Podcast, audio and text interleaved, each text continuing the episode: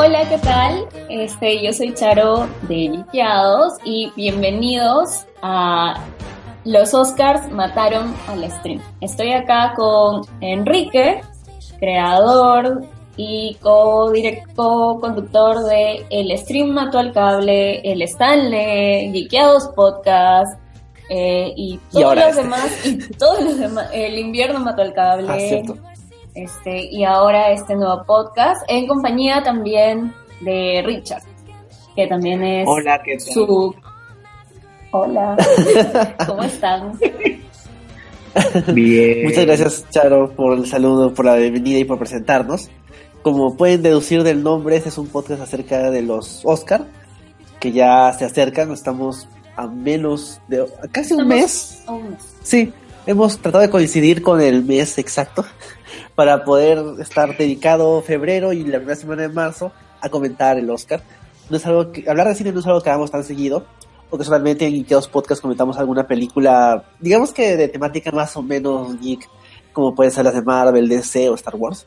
Pero de cine, cine propiamente no solemos hablar, porque el estímulo cable es acerca de series, básicamente. Así que esto es una experiencia un poco diferente. Hemos tratado de ver varias películas las que están nominadas para tener en ba- en base a qué comentar. Y las que nos han faltado las dejaremos para una siguiente edición donde ya nos meteremos de fondo a las que están nominadas a mejor película. Richard, ¿quieres comentar algo más acorde con esta presentación? Hola, sí, no, gracias por, la presentación otra vez, qué formal, pero supongo que todos los pilotos son así de formales. Pero sí, bueno, es raro, ¿no? No estar hablando ni de una serie que es lo que hemos hecho por, por, casi cinco años, más diría, creo, y hablar ahora de una película que no sea las de Marvel, las que siempre hablamos, sino sean esas películas que están siendo premiadas, ¿no? Por, por el Oscar, en este caso, que es en realidad la del final de la carrera que todos los años se, se da entre agosto más o menos y febrero o marzo del siguiente año y que en teoría premia las mejores películas, que como sabemos no es así, no son las mejores películas, son las películas que han alcanzado un premio por algún motivo, que puede ser cinematográfico y puede no serlo, y justamente creo que para eso estamos, ¿no? Para, para debatir, para contrastar ideas, porque justamente somos eso, gente que nos gusta cine, pero que no siempre compartimos el mismo criterio y lograr así que todas las personas que nos escuchen también entren a esta discusión y puedan animarse ir al cine, ¿no? Porque estamos en un año donde creo que han habido buenas pelas, pero a veces no hay la suficientemente ganas o suficiente información para ir. Así que lo que queremos es eso, que se vaya al cine y se discuta para justamente compartir este arte tan bonito, que es estar sentados dos horas, dos horas y media frente a una pantalla. Sí, está bien. Sí, y en base a lo que comentas, em, tenemos planeado hablar de algunas categorías hoy para en la siguiente edición concentrarnos en mejor película. ¿Cuáles son las categorías que veríamos hoy? Vamos a ver las categorías de mejor película animada, de mejor película en idioma extranjero, extranjero según los gringos, de mejor guion original, mejor guion adaptado y las categorías de mejor actuación, tanto de reparto como actuación como lead y finalmente mejor director. Hay muchas otras categorías, mejor documental, por ejemplo, que es una categoría que a mí me gusta mucho, pero vamos a tratar de enfocarnos en estas nada más. Tal vez cuando hagamos el podcast post-Oscar podemos comentar algunas sorpresas que hayan habido en esas otras categorías que no vamos a tocar ahorita, pero vamos a enfocarnos en estas y también vale la pena recalcar nuevamente que sabemos que son un montón de las, las películas que han estado nominadas, aunque sea con una nominación. No las hemos podido ver todas, pero sí apuntamos a ver la mayoría y de todos modos ver las que están nominadas a mejor película. Creo que por unas cuestiones ya de distribución, las únicas películas que ninguno de los tres ha visto, de las que están nominadas a mejor película, son The Shape of Water y... Phantom Thread. Exacto, sí. Bueno, Así que llegó esas- Phantom Thread, así que es mi tarea para la semana que viene. Estoy esperando el miércoles de Ah, bueno, qué bueno que no te esperamos una semana más. No, sí, sí, pero igual ganas. No, llega, creo que llega la semana, es el estreno junto con The Shape of Water. No estoy muy segura. ¿En la quincena o a después? No, es como que días antes del Oscar. Ah, tarde, junto con Black Panther. Sí, o sea, no van a durar nada en cartelera. no van a durar nada. Ya de por sí la, la llegada de Black Panther llega una semana tarde y encima la ponen junto con las dos más, dos muy voceadas. Es que antes Pero se es- estrena el Gran Cine Nacional con Locos de Amor 2 Ah, ya. y antes también está la cinta taquillera este Fifty Shades. Ah, la última. Sí, la última. Entonces van a estar acaparando la cartelera, la taquilla, y probablemente es por eso que han retrasado tanto estos estrenos. Pero ¿por qué alguien querría ir a ver una película sobre sadomasoquismo cuando podría ver una de un hombre pez enamorado de una mujer muda? Prioridades. Bueno, está bien. Yo, a mí me interesa más lo del hombre pez, pero a mí está bien.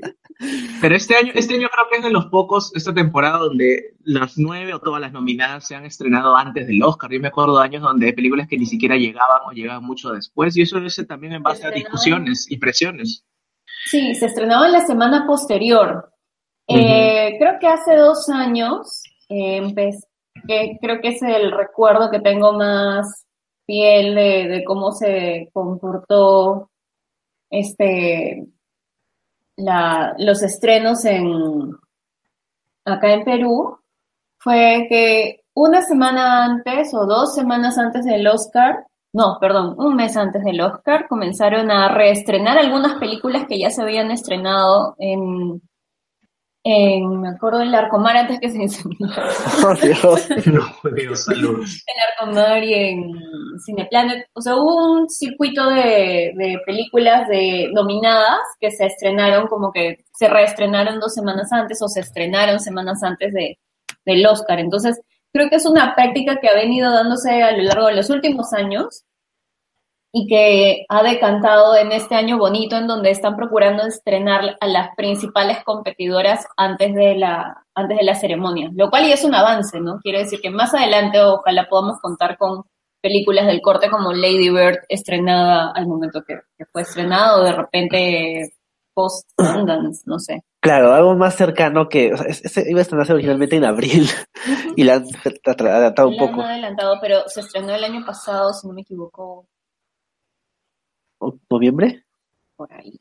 En Estados Unidos sí, o sea, y debería seguir ese patrón porque si no todo se acumula en febrero y uno no tiene ni la plata ni el tiempo para ver todas las nominadas al Oscar en dos semanas, porque además, como han dicho, las semanas sonaron y se sacan, se salen de cartelera y el Centro Cultural de la Católica, auspícianos Marcial, no puede programar Oye. todas en todas las salas que tiene. Es verdad. Además es chiquita la sala, las dos salas son bien chiquitas. Es verdad, sí, son chiquitas, no es lo mismo. Bueno, Pero es bonito. Igual o sea, tiene cierto- su feeling. sí, tiene su feeling. Porque además cuando vas a ver una película del Centro Cultural, hola, este, Saludos, Marcial, de tus exalumnos. este, sabes que estás yendo con gente que quiere disfrutar la película, entonces puedes encontrar menos el tema de gente que habla durante la película, o niños, saludos a las familias, o los celulares, o la canchita. ¿no? Entonces, o sea, tiene, tiene su encanto, a pesar de que es chiquita. Sí. Saludos otra vez, universidad. Hola. Hola. Saludos a sus exalumnos. Saludos. Eh, tengan más descuento con los exalumnos, sobre todo los exalumnos que promocionan sus espacios. Hola. bueno, creo que ya pasando, sí, pasando esta larga introducción, creo que ahora sí vale la pena comenzar con nuestros comentarios acerca de las películas. Vamos a empezar con la categoría de mejor película animada, donde creo que hasta ahora Richard sigue siendo el único que no ha visto Coco. Richard. Yo pensé que ibas a decir, sí, soy el único que no he visto nada, solo los primeros 50 minutos del jefe bebé. Porque sí, pues no he Es visto verdad, poco. Y, y Claro. no, y la sigo sin ver. Pero hoy día estuve viendo cuánto duraba, porque la pensé dos veces. Preferí empezar a ver Get Out hasta que me pasaron un artículo bastante incómodo que hizo que desviara mi atención. Pero Boss Baby duran 91 minutos. Entonces, si ya habías visto 50, ¿qué te faltan? Que eran 40 minutos No, más. me falta, falta la gran resolución, me falta todavía la, eh, eh, la, la carnecita de toda película. No, sin spoilers, sin Sin spoilers. spoilers, obviamente. Mm, Pero bueno, obviamente- Puedes spoilear, no creo que haya un problema. De hecho, creo que vale la pena mencionar de que vamos, vamos a tratar de no spoilear las películas que comentemos ahora con mucho detalle. Tal vez en el siguiente podcast ahí sí ya es como que... sí, en el siguiente que hablemos de algunas- Con algunas que ya hayan sido estrenadas, O que o son muy sea, antiguas. podríamos, creo que tranquilamente mencionar spoilers y haríamos un disclaimer al principio de la publicación. Exacto, sí. Bueno, en película animada hay cinco nominados: The Boss Baby, The Breadwinner, Coco, Ferdinand y Loving Vincent. como ya habíamos adelantado, o sea, Richard no ha visto Coco, de hecho no visto ninguna salvo Boss Baby, y nosotros, bueno, yo solo he visto Coco y creo que tú también has visto Loving Vincent. Sí, yo he visto Loving Vincent y Coco. Eh, creo que ya se los había comentado antes a ustedes, pero a mí me da pena, muchísima pena que Loving Vincent, que es una película que es innovadora en el tipo de presentación de, de la historia, se, se, pierda porque tiene un guion que es bastante pobre. O sea, esta película ya ha sido estrenada creo que hace como un mes y, y ha seguido en cartelera durante bastante tiempo, de Me manera sorprendió. como que sorprendente, pero me, me da una sensación muy chévere. Este, y no, no sería un spoiler del todo, pero a mí lo que me da pena es que una historia tan rica y tan bonita como puede ser la relación entre Theo y Vincent, Theo es el hermano de Vincent, este, se pierda en, en medio de, de, una trama que más o menos es bastante similar a la serie Cold Case, es averiguar y quién mató, si, se mató, si se, si se suicidó, si lo mataron, quién fue, qué hizo las últimas horas antes. O sea, creo que hasta cierto punto podría interesarnos, pero creo que la figura de Vincent Van Gogh es mucho más que eso y creo que quienes vieron ese capítulo tan bonito de Doctor Who me pueden entender a qué me refiero.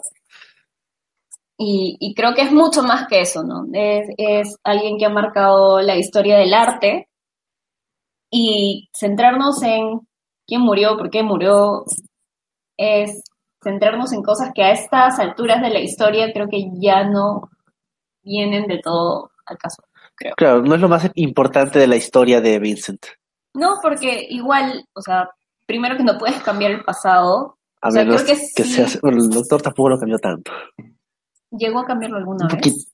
Bueno, o sea, lo llevó, pero no importa, no vamos a, Ya, comentar si no, doctor. no nos desviemos Pero- en Doctor Who. Pero si les gusta pueden ver el episodio de Doctor Who. Y estén listos con sus tisús, sus Kleenex, este, no sé por qué es completamente lacrimógeno. Mm, y, y creo que ese sentimiento, que es tan bonito y se ve muy bien retratado en esa historia, me hubiera gustado verlo de alguna manera en, en Loving Vincent y a la larga es algo que se pierde. Eh, y es una gran pena. Y una de las voces es Saoirse Ronan. ¿Ah, sí? Sí, Ah, ha tenido un buen año. sí, ha tenido un gran año. Desde Atonement. Desde Atonement, sí. Toda, toda su carrera salvo The Host. Esa película es bastante mala. Bueno. este, de las demás nominadas no hay mucho que decir, o sea, Ferdinand y The Boss Baby son películas animadas que no las he visto. Sé que Boss Baby es bien rara y sé que Ferdinand adapta un libro, pero entiendo que ninguna de las dos es que sea como que, wow, esta película merece un Oscar. O sea, que sean animadas y que sean cinco no significa que tengas que meterlas de todos modos. Me parece un poquito forzado, sobre todo comparado con, no me visto con sus fallas, por lo menos es visualmente diferente. Y, y Coco en general es una muy buena película, es, es muy bonita la animación, el mensaje, el hecho de que se haya tomado el esfuerzo de hacer más o menos bien el tema cu- cultural mexicano, sobre todo como, como son las, como están ahora las cosas en Estados Unidos. Entonces, esas dos se siente que, que sobran. Y eso me lleva también a, a otros comentarios que he leído sobre por qué están estas dos películas americanas así nomás y no se han puesto otras películas extranjeras animadas, como por ejemplo Your Name, Ujú. que es un, un anime, una película japonesa animada, que, o sea, le fue muy bien con la crítica, ahorita está en Netflix, y le ha ido muy bien con crítica que ni siquiera es una crítica que uno podría decir especializada en animes, simplemente la vieron, es una película animada, les gustó, y no está en la lista, y es un poco raro, porque no es que el Oscar no nomine películas animadas japonesas, lo ha hecho varias veces. Pero pareciera que le prestan mayor atención cuando es estudio Gilby. Puede ser eso, sí. Pero bueno, o sea, igual es para estar atento a esta categoría. O sea, creo que el ganador ya está cantado, a menos que Cantado. The Breadwinner pueda traernos alguna sorpresa. O sea, sería alucinante que lo estrenen acá. Creo Sí. que no va a suceder. Por- Creo, no estoy segura. Ojalá suceda y ojalá alguien la traiga. Pero bueno, solo nos queda esperar. Sí, es verdad. ¿Algo más que quieras comentar, Richard, acerca de película animada? Lo que pasa es que yo no sé si están tan encantados, o sea, yo sí también que Coco cuando la vean me va a encantar y es la, lo más probable que gane la película, pero si es que la animación la gente se va a centrar solo en la animación, diciendo lo rompedora y visualmente atractiva que es Loving Vincent, podría considerarse que más allá del, del débil guion que tiene, que Charo lo, lo, lo, ha explicado bien, podría tener una chance, ¿no? Yo creo que por el tema mexicano y por el tema del impacto emocional, por además ser la única de la categoría que tiene otra nominación, está cantadísimo. O sea, ahí me juego 100 pollos a la brasa que está ganando. Cuidado con lo Ya, hay pruebas. Ya está hay grabado. Pruebas. No 100 vamos, a, no vamos a editar esto por si acaso, así que Nada se vamos a estar esperando tu regreso. De parte. Auspicio gratis, no, saludos, auspicio, ¿no? Que grabamos con hambre. Pero nosotros comemos en otra pollería, Richard. Ah, es verdad, auspícianos, tío, ya sabes cómo te llamas. Tú sabes a quién me refiero. Bueno, vamos a, Averiguaré. vamos a comentar la siguiente categoría, que es película en idioma extranjero. Son cinco nominadas. Son Una Mujer Fantástica de Chile, The Insult de Líbano, Loveless de Rusia, And Soul de Hungría y The Square de Suecia. Creo que ustedes han visto The Square, ¿no? No. ¿No? Ah, solo yo Richard. Creo, yo creo que la voy a ver esta semana, no estoy segura. Ah, ya. Porque ya la estrenan. Claro, Ah, sí. en Perú. trayendo. Sí, al fin. Richard, tú que estás más cerca de, de Suecia, tú has podido ver The Square. Y asumo que todas las demás, ¿no? Eh, as- asume bien, bueno, o sea, la cartelera este, española es buena, ¿no? También se estrenó justo hace una semana 120 latidos por minutos, que era en teoría la, la gran favorita a ganar el premio de Francia y ni siquiera ha sido nominada. No sé por qué todo, pero se quedó. Y las otras, de las otras cinco, bueno, La Mujer Fantástica y, y se estrenaron. Loveless me parece que no, y las otras dos todavía no, pero seguro llegarán. Entonces eso es lo bonito también de una cartelera que te mezcla varias cosas. Y me gusta mucho esta categoría porque es bien abierta. Creo que salvo Body and Soul, las, cualquiera de las otras cuatro pueden ganar, ya sea por calidad, como en el caso de The Square o Mujer Fantástica, que en realidad son las películas que más se habla a nivel extranjero, como por tema político, siendo The Insul de Líbano y Loveless siendo del mismo director de Leviatán, que sabemos siempre le tienen un ojito a Putin, saludos Putin, entonces también tienen tema político Loveless de ganar. Entonces es bien bacán cuando llegas a una carrera abierta como esta, que es en general una definición de toda la carrera del Oscar, y más en esta categoría. A mí The Square me encantó, ganó Cannes y a pesar de eso me gustó mucho, es rarísima, pero a pesar de eso me entretuvo. Y ojalá que Allstrom se la lleve, pero cualquiera de las otras cuatro podría llevarse bien el premio, ¿no? Square es genial, ¿eh? aprovechen si el cartelero está en Perú esta semana que Dios alineó los astros y la van a estrenar. O sea, es una gran, gran película y muy rara, pero muy bacán. Está bien. Creo que además, o sea, sabiendo que te ha gustado mucho The Square, sí me da ganas de verla. También me parece bastante interesante la nominación de Una Mujer Fantástica, que es esta película chilena, que estuvo acá en el Festival de, de Cine Lima hace unos meses. Ya había generado cierto ruido en ese momento, no sabía que era tanto como para ameritar una nominación al Oscar, lo cual es bastante interesante. Eso me llama bastante la atención porque es, de hecho, el, cine latino ha tenido representantes, así ocasionalmente en las nominaciones, y el hecho de que esta vez sea con una historia como esta, que está protagonizada por una actriz transgénero, es bastante llamativo, considerando que Chile está aquí nomás, está acá al costado, y no es que sea, uno podría imaginarse que tales Argentina o México, que tienen tales industrias un poquito más desarrolladas, es, les iría mejor, pero esta vez nos sorprende Chile que usualmente nos gana en varios aspectos, sobre todo a nivel de, no sé, cultural, progresivo, no sé cómo definirlo. Derechos. Exacto, Derechos, sí, sí, derechos a ponerlo.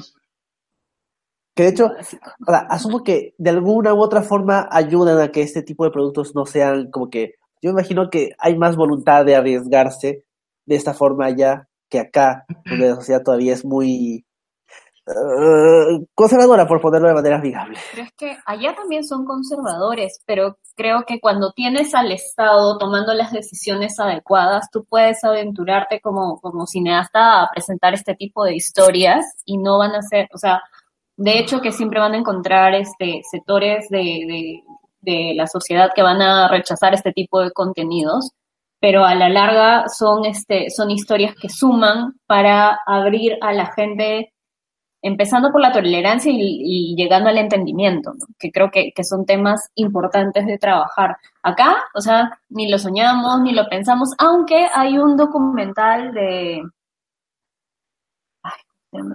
Alberto Castro, puede ser que Max Zorro, que va a hacer este sobre la idea de salir del closet. Acá en Perú. Sí. Ah, Entonces, me parece una iniciativa muy chévere y, y nada, pues habrá que estar atento, atentos a, a, ese, a ese documental. Y creo que es la primera iniciativa, me parece, de, de ese corte, ¿no? Bueno, no, no, conozco tema cómo hacerlo, para afirmarlo. Pero... A nivel documental, porque el año pasado se estrenó Sebastián, que es una película ficción con una, sobre una relación gay, y hablar de contracorrientes en los años, o el tema, de todo el revuelo del año pasado con Sin Vagina me marginan, me parece que se llama este proyecto que no se estrenó. Entonces, se estrenó, no se estrenó. O sea, creo que sí se llegó a estrenar. En la cartelera comercial no. Creo que estuvo, concursó, concursó, creo. ¿Con el LADAFO? Concursó, puede ser un festival, no estoy segura. Sé que se ha estrenado en algún festival local, pero no, creo que no lo han llevado a cartelera comercial, porque ya me imagino la serie de protestas que, que habría. Que, haber desatado, que hubiera desatado en caso de haber sido estrenada, ¿no? Ahora es también sí. decisión, mira, si la industria no te quiere apoyar, porque Saludos Tondero no quiere hacer algo más allá de retratar cómo es el centro empresarial de San Isidro, o sea, más allá de eso es un tema de autor también, ¿no? Porque Sebastián Lelio es el director de Mujer Fantástica, o sea, el tipo ya está en Hollywood, ya está grabando con, por ejemplo, está haciendo el remake de Gloria, que es su película que lo dio a conocer con Julian Moore, o sea, es tipo el estatus de la Rain, la Rain dirigió Jackie con una gran Natalie Portman, o sea, tenemos ya autores chilenos arriba. En Perú seguimos esperando quién es el siguiente Lombardi. pero ninguno se lanza todavía como que a proponer, ya yo voy a ser el que lleve la batuta del cine peruano. Era Claudia Llosa, era Claudia Llosa, o sea, era Salvador, luego tomó la mala decisión de, lanzarse la ¿Quién es en general la persona que va a tomar esa, esa batuta del director peruano moderno? Es que por los estrenos comerciales que ves es que aspiran solo a, a hacer taquilla, pero no sé si es que hay alguien que tenga la intención real de hacer cine de calidad. O sea, sé que hay películas buenas, pero que sean, o sea, que puedan estar a un nivel competitivo hacia afuera es un poquito más difícil, ¿no? O sea, los ejemplos son contados. Es verdad. Además de que ya de por sí, o sea, las distribuidoras, las productoras locales no, no se arriesgan tanto. O sea, puede que haya una idea interesante y arriesgada, pero la idea se queda ahí porque no puedes hacer tú la película tú solito, necesitas una distribuidora que te apoye y entiendo que acá es complicado.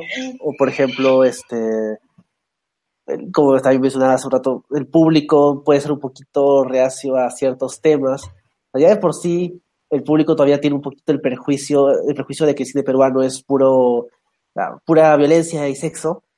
Y si intentas venderles como que algo muy distinto, tal vez terminen diciendo, no, pues, esto no es para mí tampoco, porque yo no quiero ver este tipo de historias. Claro, pero incluso dentro de eso, o sea, ya hay autores que se han animado, o sea, los, hermanos Vega hacen cine para ellos y para los 20 tipos que les gusta su cine, que es muy bueno. perdonen, perdonen, ¿quiénes son los hermanos Vega? Octubre, El Mudo, no son unas películas de esos los años. Este, que, son buenas pelas, pero son bien de autor. Pero, o sea, yo digo, si hay gente que ya hace solo cine de autor, Héctor Galvez ha hecho NN, me quedé jato con NN, pero para eso dicen que es muy buena. Entonces, ah, vamos, entonces. Camarada, por fin estamos de acuerdo. A mí no me gustó NN. a, mí, tampoco me gustó NN. Pero, pero sí hay gente que ya se ha lanzado a hacer proyectos de autor. Entonces también eso me demuestra que puede haber gente que puede lanzarse a hacer cine sobre determinada temática que no ha hecho y por ende invisibiliza a ciertos grupos. O sea, tenemos que irnos eh, hasta el grupo Chasqui para ver representación de algunos grupos sociales en el Perú, que es un país súper diverso. O sea, yo no creo que tengamos que ir hasta allá. Podemos ver otras cosas. En todo caso, si es que la industria está siguiendo el camino de la comedia, que es lo que me da a entender, al menos yo creo que deberíamos ser un poquito más ambiciosos.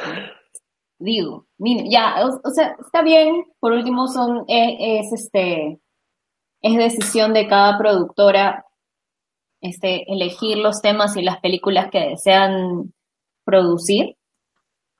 Pero si vas a producir algo, que sea una cosa de calidad, pues, ¿no? O sea, el remake del remake del remake, o sea, no sé qué tanto, o sea, cuán innovador puede ser. puede estar bien hecho, pero al final del día sigue siendo el remake del remake del remake. O sea, no. Pareciera que solo nos conformamos con ser como que los que destaquen en medio de una burbujita chiquitita, sin capacidad de, de autocrítica, ¿no? O sea, Claro, o sea, yo mm, sé que con tu plata puedes hacer lo que quieras, pero el cine tiene una, no responsabilidad, pero también tiene cierta, cierto peso para transmitirte cosas y abrirte nuevas oportunidades y no aletargarte en lo que aparentemente es lo que le gusta hacer a las productoras, ¿no? Pero es que eso creo que también te habla no solo de las productoras, también te habla de, los directores que tenemos. Y, y, esto ya va más como una especie de crítica a, a la cartelera comercial. Y es que algunas han nacido, algunas, este, algunas productoras básicamente terminan siendo agencias de publicidad, donde los, este, los guiones son hechos por creativos, ¿no? Y no voy a decir de dónde son estos creativos, pero creo que hay, creo que muy pocos han salido de un radio de tres distritos en toda su vida. Entonces, obviamente, tú no puedes escribir ni contar historias sobre lo que no conoces. O sea, la ausencia de estos temas a mí me dice que hay gente que vive en este país y que puede conocer el mundo entero, pero no sabe, no sale de un radio de tres distritos estando acá en Lima, Perú. Claro, sí. Entonces, también pasa, pasa por las personas que hacen cine, ¿no? Entonces, o sea, creo que es eso, y pocos son los casos en los que se aventuran a salir de este radio de tres distritos y cuando alguna vez lo hacen, lo hacen muy mal, porque igual son estas personas que nunca han salido de sus distritos, entonces dicen, ay, voy a escribir sobre la escena rockera del Agustino en los 80 y no conocen nada y se documentan muy poco y si se documentan son personas son sobre personas que no han salido de un radio de tres distritos en toda su vida. Entonces, ¿Eso es círculo vicioso? Es un círculo vicioso que nadie está dispuesto a romper porque prefiero trabajar con mi pata, mi brother que vive a dos cuadras de mi casa y es chévere, pues. Es un problema, ¿no? Sí, la falta de, arriesgarse y de investigar más. Pero también han habido casos que han sido exitosos y con esto no quiero decir que sea el tipo de cine que me gusta porque particularmente no soy fan de Claudia Llosa, pero cuando alguien sale del radio de tres distritos, puede encontrar, o sea, salir de la zona de confort es importante y es necesario, ¿no? Y encuentras cosas chéveres. Particularmente no soy fan de Claudia Llosa, pero es alguien que se ha arriesgado. Sí, sí, sí, de acuerdo. no le vamos a quitar eso. O sea, sí, sus películas pueden gustar o no, pero al menos te cuentan cosas distintas de, de, una realidad que está, diablos, o sea, acá en bus cerca y el otro en carro a media hora, a 10 minutos de la Molina, entonces, sí, no, no, no tienes que, ser un gran Cristóbal Colón del cine para contarme otras cosas, ¿no? Pero, pero sí está, está bien este ejercicio, pero vamos, a quien se quiera arreglar. Y siento que este podcast es más cine, pero no creo, así que estamos... bueno. No, es que creo que también parte del hecho de que queremos ver historias distintas, o sea, hace poco han estrenado Yango y dicen que es muy buena. Yo no vi la primera, no sé qué me puede dar ver la segunda. Yo espero que le vaya muy bien cartelera y todo lo demás, pero, o sea, al menos no creo que sea el tipo de historia que a mí me llame. ¿no? Yo, yo, a mí me encantaría ver este, historias como las que cuentan en Chile, ¿no? De, de, una mujer fantástica acá. O sea, me habla de un cine arriesgado, de un cine que te quiere contar historias diferentes o que quiere acercarse a la gente desde distintos este, puntos de vista, ¿no? Y eso es chévere. Acá no veo eso, ¿no? O sea, vamos a estrenar Django después de no sé cuántos años de haber sido estrenada, o sea, a mí me dice que hay temas que no dejamos ir. Es verdad, ¿ha pasado cuánto? ¿15 años? ¿10 años? Posiblemente, no sé, ¿no? Y todavía tenemos una generación pajeril que vive pensando en la escena de, de Melania Urbina, o sea, ya déjenlo ir y crezcan. ¿Qué escena no ha visto? No sé de lo que hablas. ¿Qué cosa? ¿Qué escena de No sé a qué se refiere, Char. Tú no has visto la película. Bueno, yo tampoco, así que no puedo decir Pero se supone que es una escena memorable del cine peruano. El sarcasmo no se puede ¿Perdón? El sarcasmo no se puede transmitir por Hanaud, aparentemente. Bueno, es verdad. El sarcasmo se pierde en internet. Sí, no, pero claro, o sea, el Perú necesita, es que ahí otra vez yo insisto, si no hay una industria que incentive el riesgo, tienen que haber autores que incentiven el riesgo. Entonces, si no hay autores, porque es como va la verdad el cine independiente gringos. En algún momento, en los 90, el cine estaba súper, súper, pues, este, atravesado por los blockbusters que habían, que estaban consolidándose y había dos, tres personas que sacaron sus propias ideas con mínimo de presupuesto, nuevas formas de contar películas, nuevos temas, entonces en algún momento tiene que salir, o sea, no puede ser cierto que, que, que, vamos, que, que, que, Chile, que Colombia tiene, tenga gente reputada y en Perú no hay un solo director que haga gran salto. O sea, eso me preocupa un poquito, ¿no? Gente que... Yo creo que sí debe, yo quiero creer que sí hay.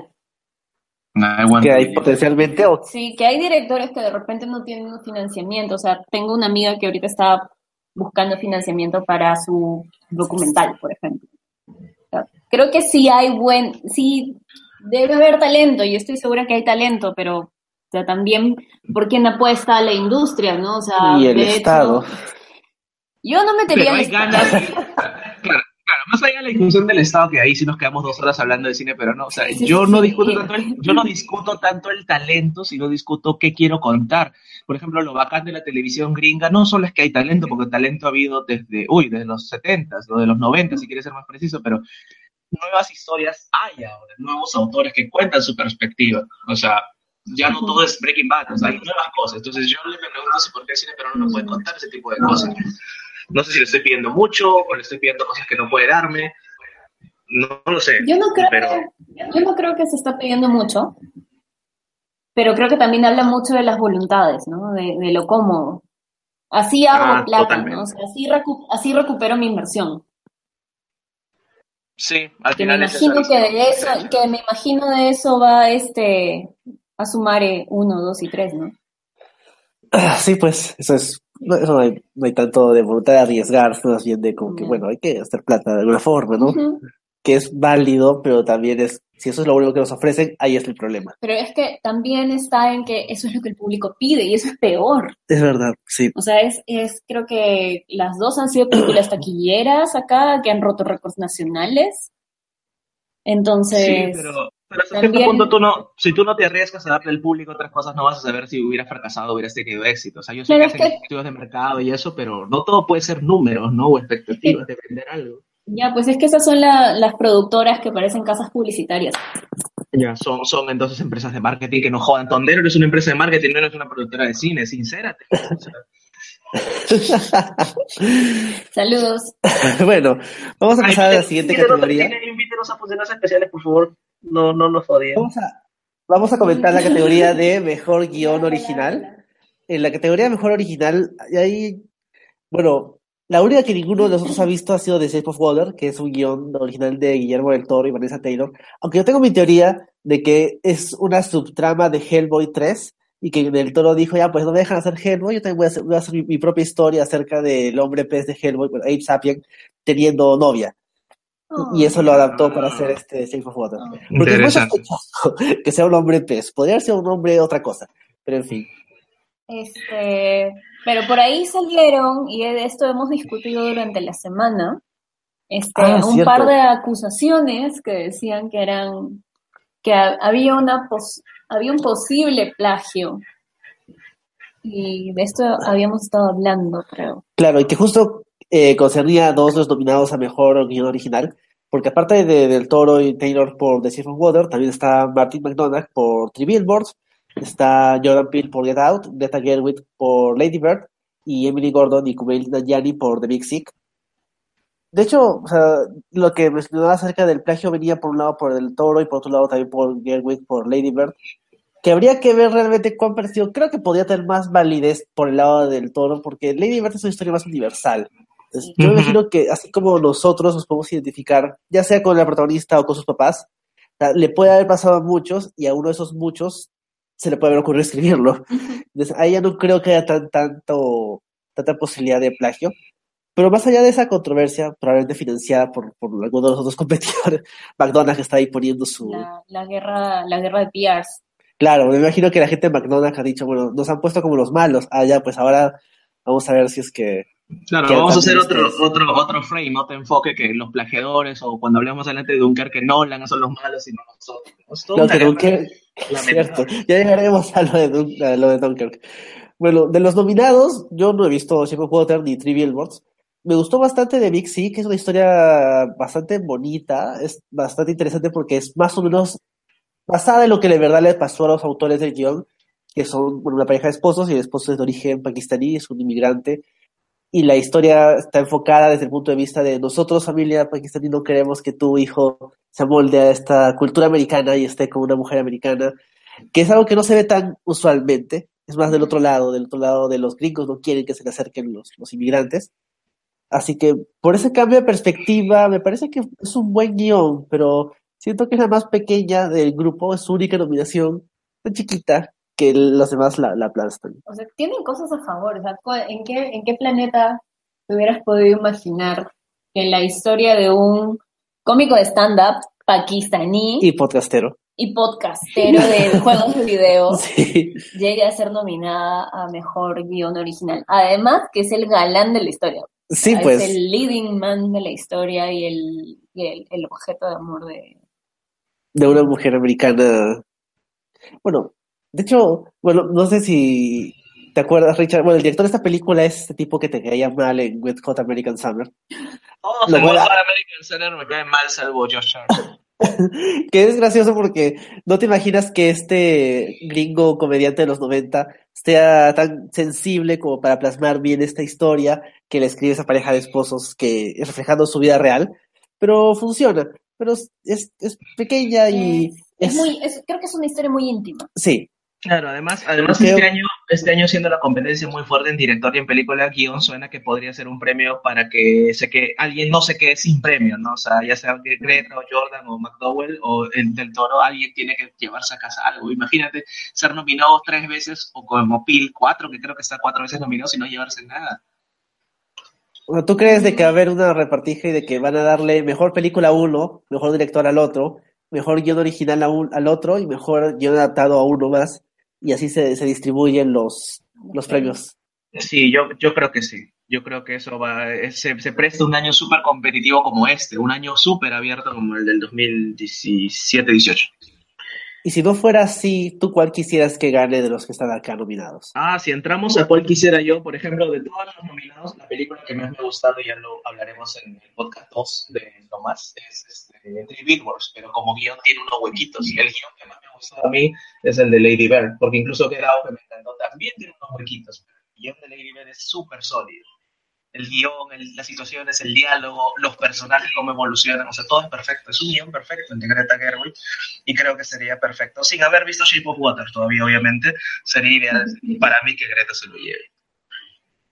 Sí, de acuerdo, completamente de acuerdo. Este, me falta todavía también Shape of Water, pero también me gustaría, bueno, no he vuelto a ver Get Out, estaba tratando de verlo hoy día hasta que mandaron ustedes ese link sobre Quentin Tarantino. Mika Thurman. y de Uma Thurman, pero ya hablaremos después de eso. Este, nada, voy a, voy a verlo y sí me gustaría que gane Greta Gerwig, primero porque creo que es una muy buena película la que, con la que está siendo nominada. Y a mí sí me, me causa mucho ruido esto de, ah, todavía es joven, vamos a, puedes seguir participando, junta tus chapitas y, cuando juntes todas tus chapitas ya te llevas tu Inca Cola gratis. Tu premio de carrera cuando tengas 60 y... Claro. Me parece que es una visión bastante injusta, o sea, yo creo que si quien ha actuado muy bien en ese año es joven, pues la, tienes que darle el premio, pues, o sea, sorry si Woody tiene, no sé, participando, y estoy hablando de Harrelson. Woody Harrelson, claro. Ah, ya, no, del otro Woody. tiene varios años participando, siendo nominado y no gana nada. Piña, pues hay alguien que te gana, ¿no? O sea, este, que es el caso de cuando, cuando lleguemos a, mejor actor. Yo creo que el mejor actor de este año ha sido un chiquillo. claro que sí. Que no te guste la historia es otra cosa. No, no, no, yo también creo que Chalamet todo mejor que Gary Oldman. Ah, sí. Bueno. Pero Y eso es una afirmación controversial con la que estoy de acuerdo. Bueno. Eh, sí, creo que pasamos a... Ah, bueno, yo quería decir que a mí sí me gusta ah. más Get Out. Me parece que es cierto que es una película que te obliga a, a tragarte algunos huecos, pero como historia así, siento que hace más cosas que no esperaba y que no he visto y las hace bien. En contraste con Lady Bird, que es una muy buena historia, es una historia muy humana, pero tal vez esa facilidad de sentirme como que esto me suena bastante real, ayuda a que se sienta, a que sea un mérito que se sienta tan real, pero también hace que se sienta mucho más uh, mundano, por ponerlo de una forma que no, creo que suene mal, porque es una muy buena película, tampoco la voy a desmerecer, pero me parece que Get Out hace un poco más. Y bueno, no he visto Trivial World ni The Shape of así que tampoco podría evaluar qué tanto ellos hacen. O sea, entiendo. Es, una historia novedosa. O sea, me, presenta algo nuevo que coge bastante, o sea, analizándolo sin, detenerme mucho la película, o sea, coge el tema actual americano de la policía, sabes que nos va a tratar mal a las personas de color, tiene el tema de que el hecho de que seas como que medio progre y bueno no te hace bueno realmente porque igual ves a las personas de color como una herramienta, coge esos elementos y además le agrega cosas que son cosas que es como que chiste, le agrega esto de tienes a un tipo que literalmente es el tipo que, es como que tú, que le dice al protagonista, vete de ahí, te están haciendo esto. Y eso es algo que de lo que se burla en el Honest, en el Honest Trailer, pero es, es una virtud, porque la película reconoce el pasado del género y, es, y, y lo reactualiza, o sea, porque hacer horror ahora es difícil y hacer un horror bueno al nivel de que pueda estar nominada es más difícil todavía. Pero bueno, ya comentaremos Get Out cuando comentemos mejor película. Yo también, coincido con Enrique que el riesgo de Jordan Peele es mucho mayor, aunque también hay un riesgo de hacer una historia coming out of age, no sé cómo se dice, ese subgénero de adolescentes que tienen sus problemas, pero también hacer que te caiga mal un personaje como Lady Bird era súper fácil y Greta Gerwig escapa de eso. Al final nosotros queremos a Lady Bird, no lo odiamos y es súper difícil eso. Y, no, sea, es, que, es, que, yo, por ejemplo, entiendo el personaje de Lady Bird, me pudo haber caído súper mal y no, no, lo hace. Y yo creo que eso es un tema de guion, más allá de la performance de Saoirse Ronan. Pero como el tema que he quedado es como, es como Ryan Johnson. O sea, es un, es un riesgo hacer un guion de Star Wars como Ryan Johnson lo hizo. Me encantó, pero el riesgo tiene consecuencias. Puede no gustarte o te puede dejar unos huequitos. Y Jordan Peele me parece que le hubiera ayudado el guion solo de Jordan Peele. Y creo que en el tercer acto la película tiene un par de cositas que no me terminan de cerrar.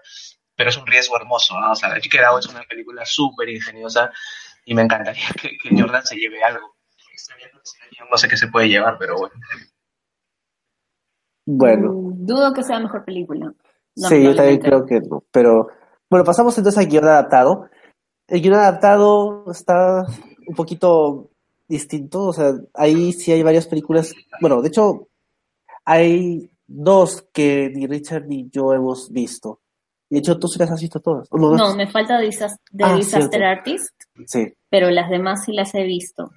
Sí, están nominados James Ivory por Call Me By Your Name, está nominado los guionistas de Disaster Artist, está nominado Logan, que es la más, la que sorprende del grupo, está nominado Aaron Sorkin por Molly's Game, y está nominada Dee Reese y Virgil Williams por Madman, que de hecho es interesante porque Dee Reese es también la directora de la película y es una mujer afroamericana.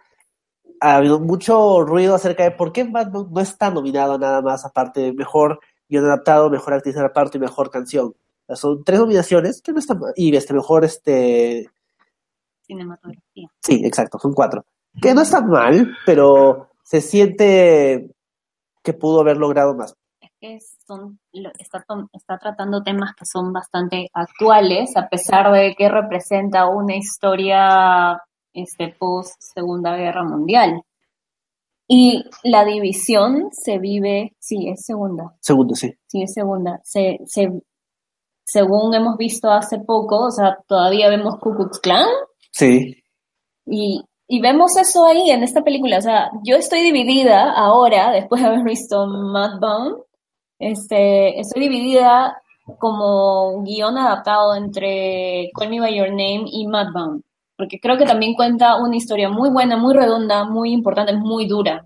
O sea, es, después de ver esta película, solo te quieres hacer bolita y abrazar a tu peluche porque, o sea, te, te deja, a mí me deja sin esperanza porque han pasado tantos años después del fin de la Segunda Guerra Mundial y estos conflictos son tan vigentes en Estados Unidos, o sea, que, y de hecho acá de otra forma, que, que, te hace revisar, este, te hace pensar en qué momento llega el meteorito y acaba con todos nosotros porque no merecemos nada. Creo que de verdad es una gran historia. Me da pena que no haya sido nominada a mejor historia porque creo que a mejor película, de haber sido nominada a mejor película, me hubiera encantado que gane. Wow. Fuertes declaraciones. Sí. Fuertes, fuertes palabras.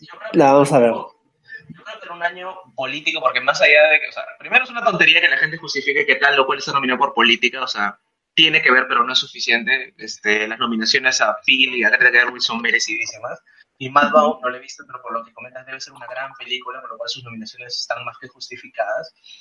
Y Madbound, verdad, es, eh, yo pensé que el favorito era Call Me By Your Name, que James Ivory se le iba a llevar, porque James Ivory se va a morir ahorita y es leyenda porque ha dirigido todas estas películas británicas, ¿no? Con Anthony Hopkins, ¿no? Los 90.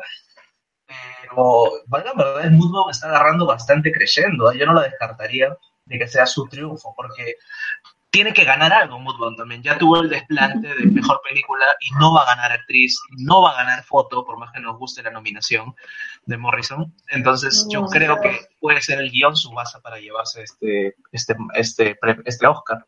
Así que no la descartaría.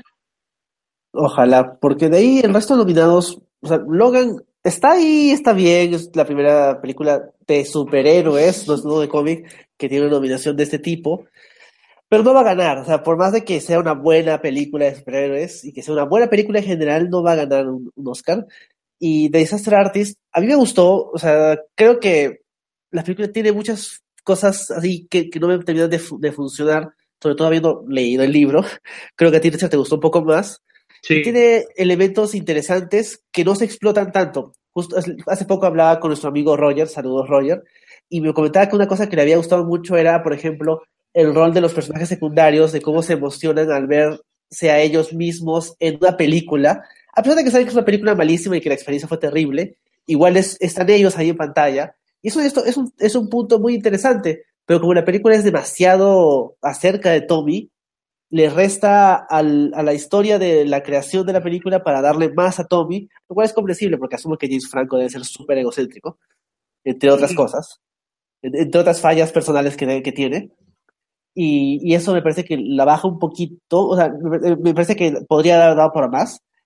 Y bueno, no he visto Boris Game, que creo que también te había gustado un poco Sí, me gustó porque es una historia diferente, o sea, tiene se siente dentro de las películas nominadas a que hay una especie de como que no quiero mencionar palabras muy fuertes, pero creo que hay un tono en las películas y que Molly's Game no tiene el mismo tono, ¿no? Es una película bastante ligera, este, sobre una mujer que se dedicaba a un, eh, una emprendedora que se dedicaba a un negocio ligeramente controversial, pero que era lícito, y cómo ella, este, luego de ser este una candidata, no, era una deportista, ¿no? Ella hacía esquí, creo. ¿Esquí? ¿Otra vez, otra vez? No sé cuál es el, el deporte que ella hacía exactamente, porque no sé el nombre. no, no soy muy... No era patinaje a los deportes. Pero, este, o sea, como hay un cambio en su vida y a partir de eso ella se dedica a la creación de eventos de, ¿cómo se llama? ¿De póker? Sí, noches, mesas de póker. Con celebridades. sí, de, de, alto vuelo, ¿no? Ajá. Y, y me pareció novedoso me gusta el ritmo, a pesar de que digas, este, Richard, que que Sorkin es un cocainómano. No está probado. Más allá de eso, de lo controversial que pueda ser él, este, me gusta la historia. Pero luego de haber visto Mudbound, es como que denle esto. Es una historia muy, muy fuerte. Interesante. Y, sí, y creo que deberían verla. La vamos a ver. Richard, ¿algo más?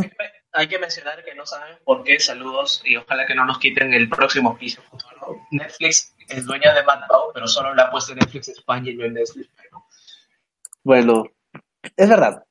Este, pasamos entonces a la siguiente categoría, que sería... Ah, ya estamos en la actuación. Vamos a empezar con actor de reparto.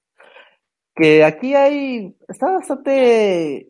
Bueno, todo lo contrario, no está bastante complicado. O sea, hay dos que son los que están más boceados, que son ambos por Three Billboards, Woody Harrelson y Sam Rockwell. De hecho, pues, creo que Sam Rockwell es el que está un poquito más boceado. Y de ahí, bueno, están nominados William Dafoe por Florida Project, Richard Jenkins por The Shape of Water y Christopher Plummer por All the Money in the World, que probablemente es la nominación más como que, eso no se lo merece, pero este es como que para que te duela Kevin Spacey. Y actúa en perjuicio de otras nominaciones que podría, a mi criterio podrían parecer un poquito más mm, meritorias. Ya hemos hablado, bueno, eh, Michael Stuhlbarg que Call By Your Name, o por ejemplo, ya exagerando bastante, no sé, Hamilton de Last Jedi, o cualquier otra. bueno. O Sebastián Stan en Aitonia. O bueno, ah, no sé, ya llegaremos a Aitonia más adelante. Pero hasta esa, porque lo de Plummer, más allá de que no, no hemos visto la película y no sé si alcanzamos a verla, esperemos que sí, es básicamente para que le duela a Kevin Spacey. O sea, yo no siento que sea más allá de eso. Yo me atrevería a esa afirmación que es un poquito dura, pero vale. Este, luego de verla, este, yo lo que he visto hasta ahora ha sido de Florida Project, Three Billboards Outside Ebbing, Missouri y nada más. Me falta The Shape of Water y All the Money in the World. Pero creo que la sorpresa podría, la podría dar William Dafoe. O sea, él, este, The Florida Project es una película bastante dura. Y creo que es posiblemente la única película en donde solo hay un hombre gringo. Y lo demás es diversidad pura. Yo creo que te puede gustar este, Y es una muy buena película, es súper dura. Eh, me atrevo a decir que hay cero esperanza. Dios. Pero es también. Literalmente es afuera de Disney. Es afuera, de, peor, lo cual refuerza el sentido de cero esperanza. Este, y posiblemente William Defoe por ahí podría dar la sorpresa. Además, William Defoe ya tiene toda la narrativa de que se lo deben porque es un actor que ha estado siempre, porque ya ha estado nominado al Oscar y es como que actor de carácter respetado a William Defoe. O sea, está todo y tenía el momentum, pero creo que Rockwell tiene más momentos incluso que, que Dafoe este, como personaje. ¿no? Es un policía racista que se convierte, más allá que luego podemos discutir se convierte bien o mal. Entonces creo que tiene incluso el personaje para, para llevarse. Pero William Dafoe ya tiene todas las chapitas marcadas. Sería un premio a su carrera. Y él es mayor que Rockwell. Pero recién empieza su carrera. Bueno, Rockwell tiene sus años. Pero, o sea, a, lo que voy es, podría llevársela a él y no, no me sorprendería. Pero, o sea, a mí me encantaría que, que, el tema que el tema fuera que si te lo mereces, llévatelo, ¿no? O sea, si tengas tres años actuando 20 o 30, ¿no? que creo que no es lo que vamos a ver ahora. No, porque Woody, se lo merecería también. El tipo está haciendo cine tiempo y es un gran actor subvalorado, pero no creo que sea por esta actuación, que es muy buena, pero es muy corta, entonces ahí sí lo descartaría. Yo no la he visto. lo no. se muda a, Nueva Orleans para estar ahí con, este, con Matthew McConaughey. Pero es que además yo creo que en el tema de Woody Harrelson es que a él creo que le llega un poco el tema de los premios.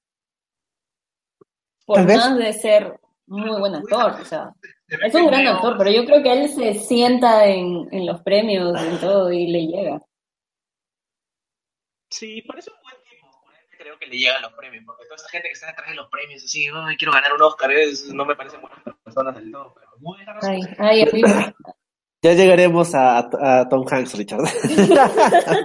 es que me recuerdan a los saludos a mis amiguitos publicistas, pero me recuerdan a los publicistas que hacen este que hacen ads, que hacen publicidad pensando en el premio que van a conseguir y no en hacer una cosa bien. Oh, bueno. Saludos, amiguitos. Ya no van a querer ser tus amiguitos. No, no, los amiguitos son, hacen contenido bonito. Ah, ya, esos son tus amiguitos. Son mis amiguitos. Igual yo quiero repetir la indignación de que Michael Stuhlbarg se debió llevar su nominación por el monólogo.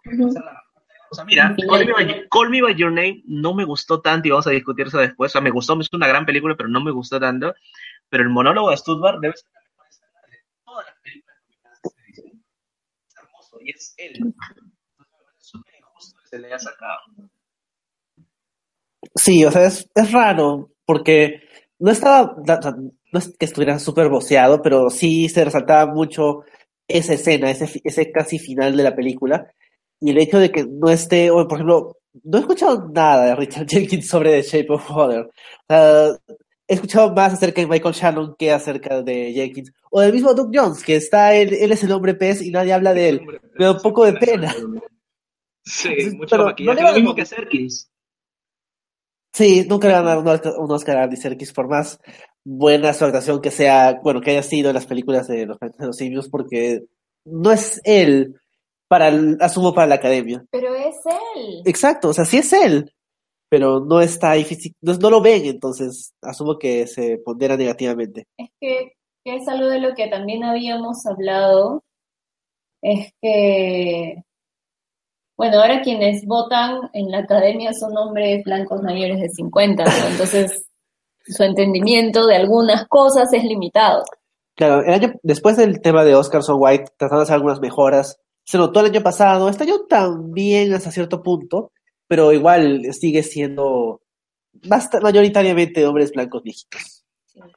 O sea, poco a poco se está renovando todo, pero va a demorar un poquito más, ¿no? La selección natural de que en 20 años ya se mueran todos estos viejos. Que hay una gripe y... Es lo que estaba pensando, ya que se mueren. Nos ponemos al sol. Sí, claro, ya. Qué horrible que. Nos ponemos al sol. Dicen que la. Nos ponemos dicen que al la... sol y escondemos el bloqueador. Dale.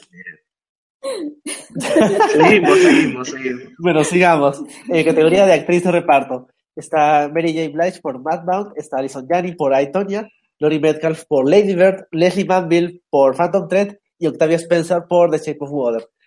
Y aquí creo, creo que está medio fijo entre Alison Janney y Lori Metcalf, ¿no?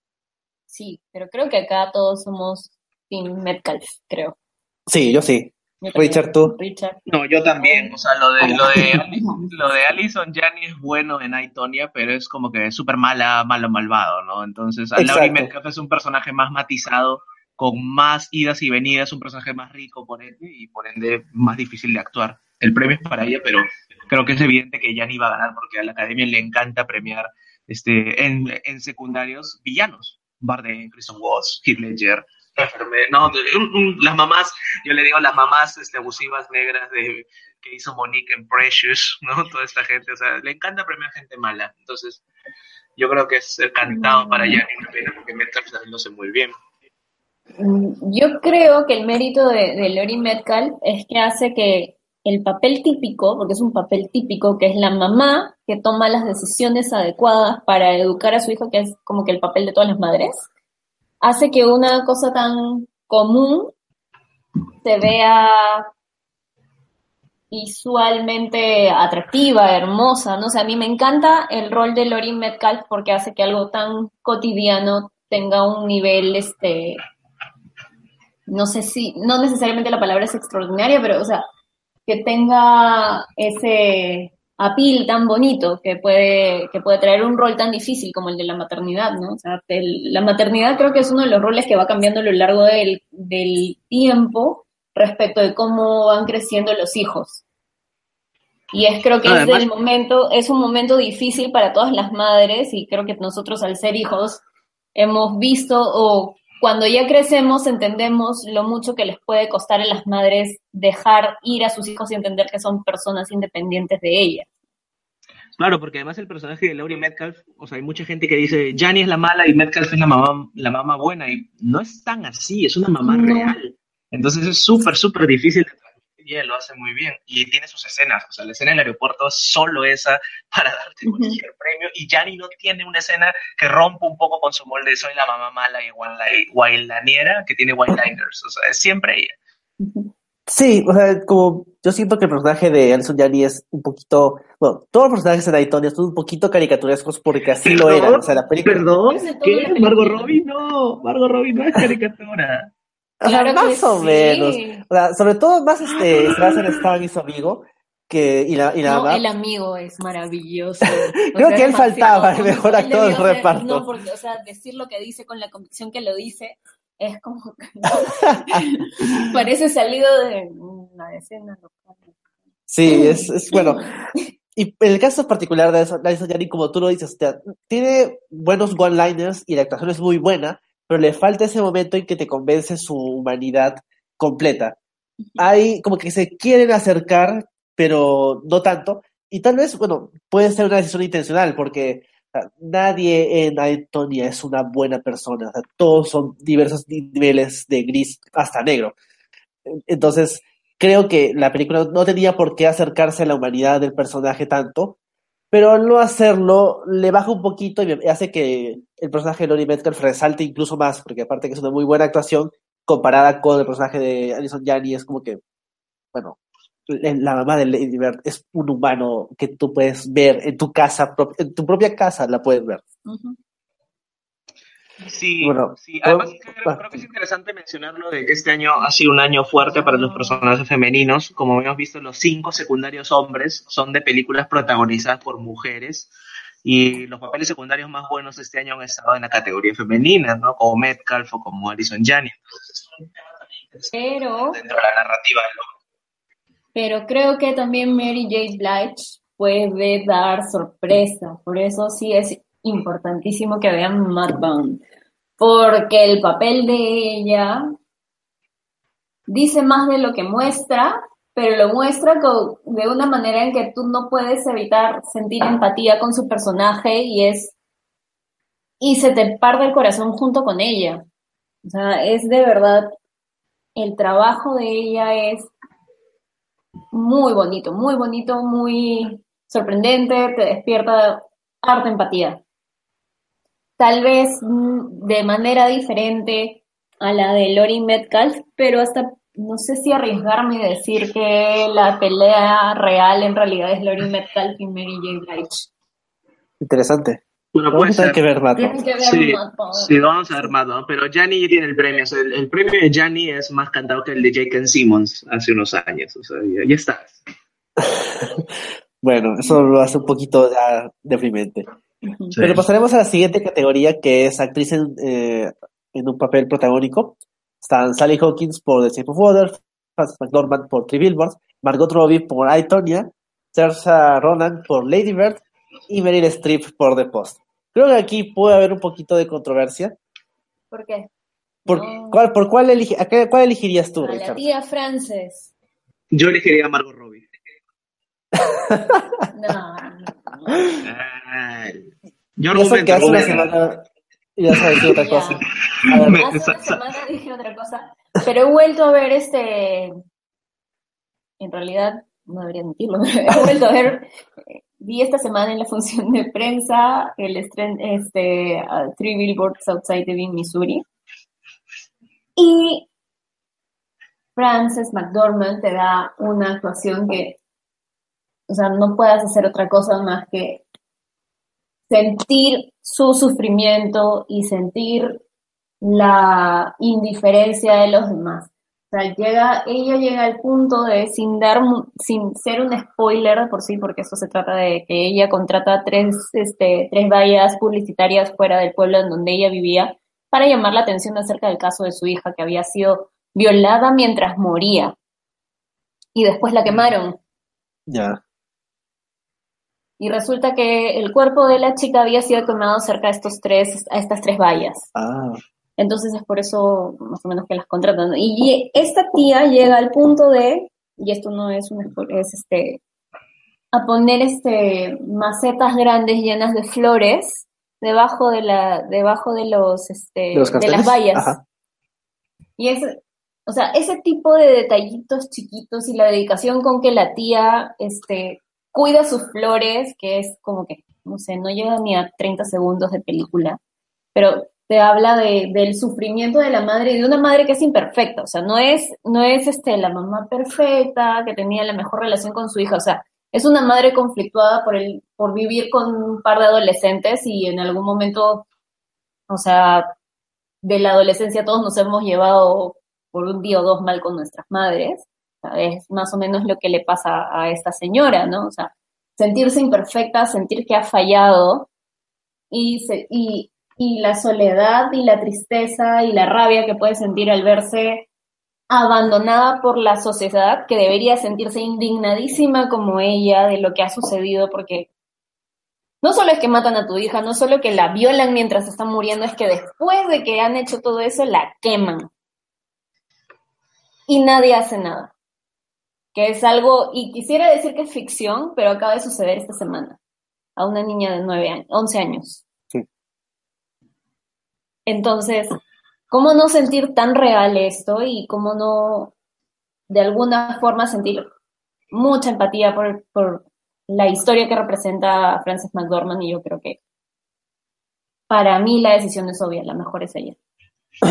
Richard, tu turno. Yo, creo que yo también le daría el premio a la tía Frances porque es una actrizaza y porque su actuación en Three Billboards es genial, es fenomenal. O sea, yo no estoy diciendo lo contrario. Pero hay dos temas, hay dos factores con Margot Robbie por los cuales yo quisiera que gane y más bien, y me tiro a la piscina, yo creo que podría ganar, a pesar que Francis McDormand tiene el Oscar 90% en su bolsillo. Eso que Pensé que prometías otros 100 pollos. No, no, no. al final podemos decir nuestras sorpresitas. Yo creo que podría Margot. ¿Por qué? Porque Margot Robbie, primero, es una gran actuación. O sea, si tú ves a Itonia, yo no creo que pueda calificar a Itonia como un tema de que es una caricatura por ahí tal vez Alison Janney sí, pero no lo que hace Margot Robbie, porque lo que hace Margot Robbie es hacer un viaje, es irse de un extremo a otro, es pasar por todas las etapas que pasa un personaje frágil, que luego se para, que está destinado a hacer algo, que las circunstancias de la vida la impiden hacerlo, y por lo cual al final ella termina siendo víctima de una historia cuando ella es la que tal vez menos culpa tiene de todo. Entonces pasa por todas esas emociones. Segundo, tiene escenas claves. Lo de Margot Robbie me hace recordar mucho el tema de sufrimiento o de actuación para sufrir a lo de Natalie Portman en El Cisne Negro, por ejemplo. Incluso una escena La del espejo. La del espejo, por ejemplo. Y además, y esta es mi segunda... Harley Quinn. No es Harley Quinn. Mi segunda razón por qué Margot Robbie, Margot Robbie, este, uno, Francis McDormand, tú sabes que es una gran actriz. O sea, Francis McDormand ya no me tiene que demostrar nada. Ya en Fargo, ya en Casi Famosos, ya en casi todas las películas que ha hecho me, ha dicho que es. Pero Margot Robbie es como que un huracán que ha irrumpido hace unos años, recién con el Lobo de Wall Street, y ha pasado de ser una chiquita, bonita actriz que nadie la consideraba a ser una productora, porque ella produce a Itonia, y, y, tiene una actuación de gran level, y que por eso creo que por ese viaje, ¿no? que estamos coleccionando chapilas, ella como que le ha probado a la gente que es algo más que simplemente una cara bonita, que es una tía que, sabe ver y hacer cine. Entonces, yo creo que por eso podría haber una chance de que la academia prefiera recompensarla a ella en lugar de a Francis. Y, pero si me mm. quieres, quieres que yo juzgue estrictamente la actuación, mm, yo sigo con el recuerdo de lo que hace Margot Robbie las dos horas que dura Itonia, un poquito más sobre lo que hace Francis McDormand en Three Billboards, porque además en Three Billboards, o sea, es un muy buen personaje y ella es la protagonista.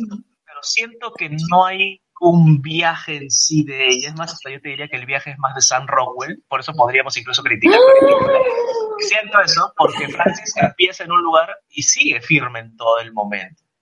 Entonces yo siento que el personaje es muy bueno, pero no hay tanto viraje como por ejemplo si lo tiene Margot o bueno, Sam Rockwell en su misma película. Entonces me parece por ese sentido que Margot es más completo y yo se lo daría ahí. Interesante. Justo ese tema de... Sí, eso va a ser controversial.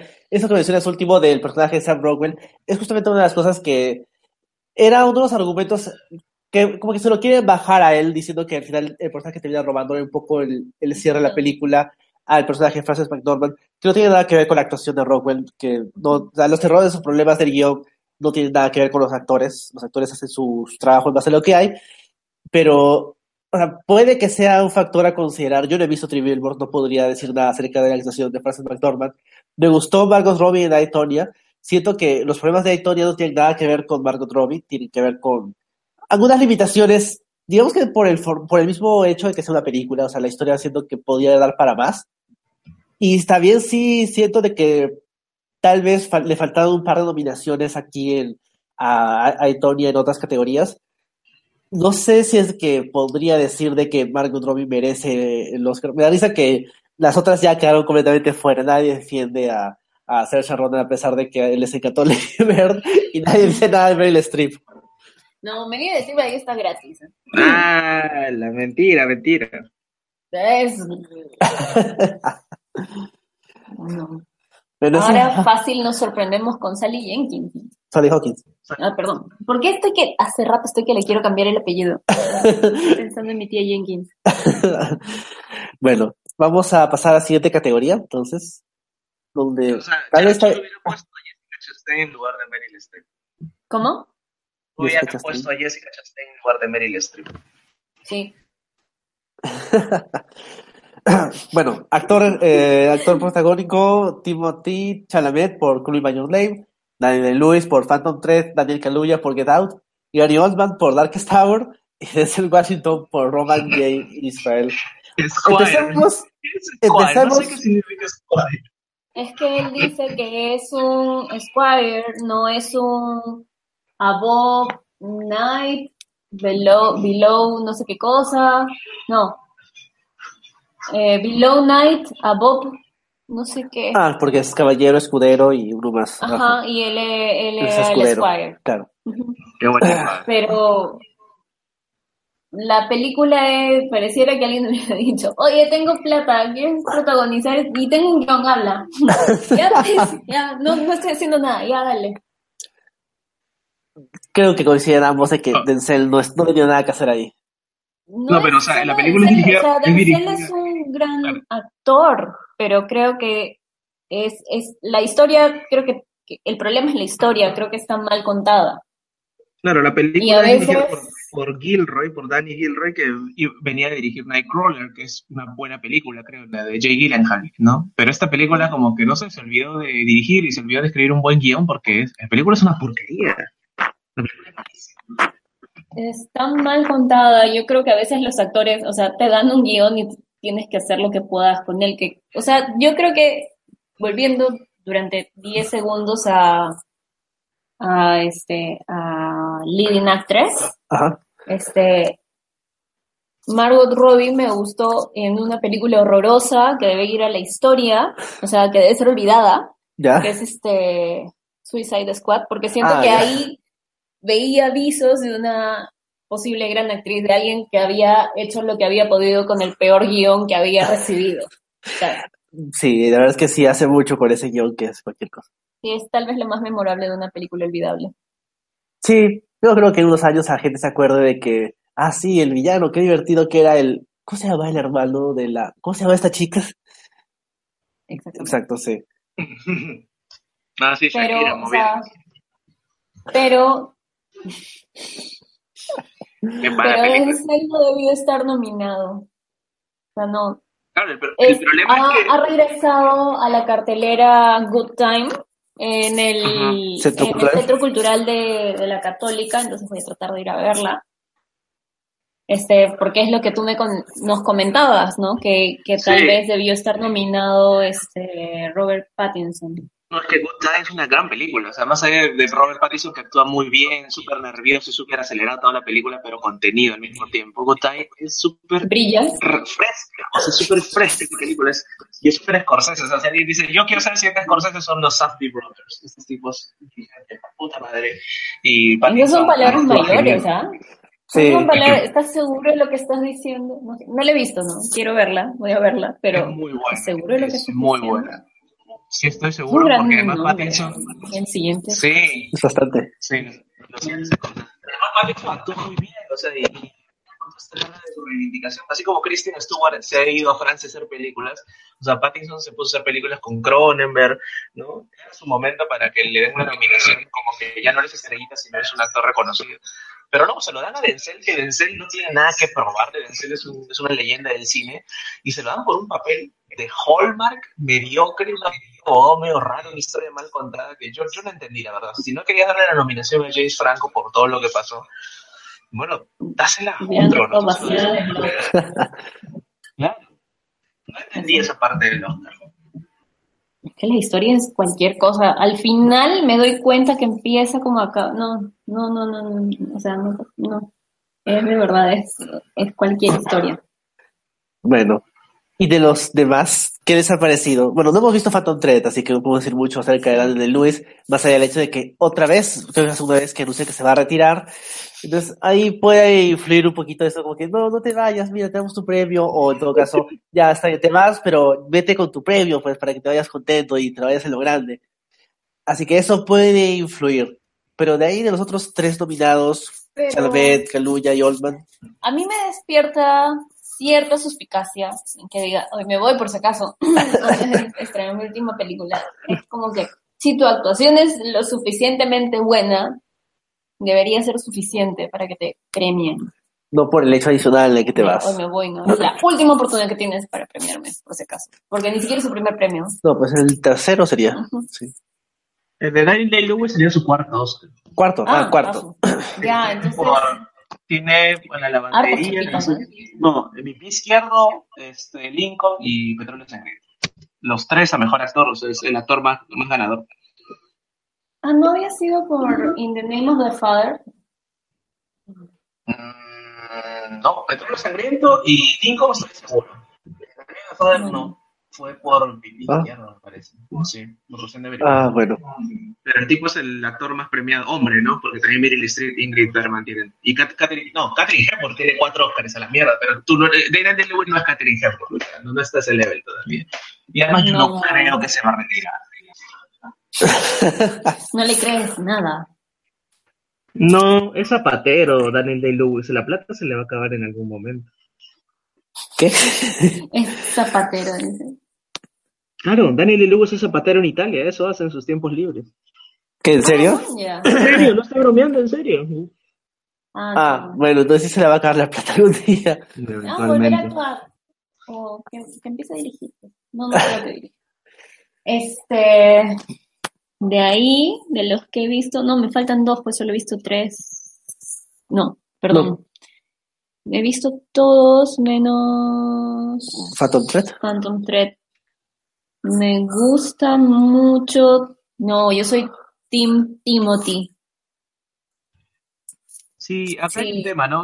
Gary Oldman es un gran actor, yo lo quiero mucho, pero lo que hace uno, uno claro, lo que hace uno es dar que es, es una buena actuación, pero no es ni la mejor actuación de su carrera, ni la mejor, ni siquiera el mejor Churchill, porque creo que ya sabemos cuál es el mejor Churchill de, para nosotros y además a contraposición John Lithgow y a, y, a, y a, contraposición lo que hace Timothée Chalamet con un papel mucho menor porque Churchill tiene mil manierismos pero lo que hace Chalamet con el personaje en Call Me By Your Name súper introspectivo además considerando el tema que es un tipo que tiene 22 años, que lo sido sin creer, y que, y que tiene ese, ese, ese, esa fuerza para pararse y hacer y transmitir lo que transmite con tan poco, es súper minimalista la cosa de Chalamet, y eso me gusta mucho, o sea, yo creo que es la mejor de las cinco, con Caluya, lo de Caluya también es muy bueno, yo creo que Caluya se le ha dejado de lado, pero lo que hace Chalamet es, ah, es, es, fantástico. Me hace acordar mucho lo que hacía Heath Ledger en Broadway Mountain, ¿no? Por, por o esa actuación súper cerrada, súper este, super, este, peleado con, con, con, lo que está afuera, pero a la vez consigo mismo. El tipo da para más. Ojalá que no se desvíe Timoteo, ¿no? Que, lo, que, que, ¿A dónde? Que, que no salga en la sexta de Hopland este, que, siga buscando buenos papeles, dices, porque cuando dices desvía, de que no se desvía. No, me refiero obviamente a eso, que, no, sea amigo de Seth Rogen, de Jay Franco, o sea, que siga de derecho. No creo, no, sé, no, sé. No me imagino al lado de Seth Rogen. Yo tampoco. Aunque Seth Rogen es chévere. eh, le gusta mucho lo orgánico. Este, lo que a mí me gusta es que el chivolo tiene una disciplina muy chévere porque él, ah, bueno, él es de padre francés, pero él creo que aprendió italiano para la película y en la película se habla inglés, italiano y francés. Sí. Y aprendió a tocar piano y guitarra. Oh. Entonces, estamos hablando de alguien que tiene harta disciplina y dedicación con sus, con sus papeles, siendo tan chiquillo. Y Sí. eso me gusta. O sea, también me gusta mucho Daniel Kaluuya, me gusta más que Gary Oldman. Pero sí, me parece que lamentablemente, no porque sea un mal actor, sino porque este año, por esa película, no creo que se lo merezca, le van a dar el premio a, a Gary Oldman, Por ¿no? Porque chapitas. como mencionaban, en las chapitas y está haciendo toda la, todo el press tour, está haciendo la campaña con la esposa al lado, la esposa está contenta, entonces quiere decir que no le pega. Bueno. Él estuvo casado brevemente con una Uma toma. Thurman, sí, yo también me sorprendí cuando lo vi en el ¿Quién no? artículo. Hay, hay que preguntar, ¿quién no estaba casado con, Con Gary Oldman. Él es, él es un creyente en la institución. Está casado cuatro veces. Exacto, porque está casado, estuvo casado con Leslie Manville también, ¿no? Sí, Sí. Ah, Dios. es Y no- nuestro Elizabeth Taylor. Bueno, pues, pero el hombre, el hombre, el hombre, el hombre ha tenido también, tiene su narrativa de ser un actor súper pesadito que lo debe seguir siendo, o sea, ya un señor respetado que todo el mundo aparentemente admira, porque todo el mundo admira a Gary Oldman. Y vamos, ha juntado las chapitas. Solo tiene dos nominaciones al Oscar, pero es, es- parece que hay que dárselo, ¿no? O sea, es, es ese Ah. actor inglés sesentón que ya hay que premiarlo.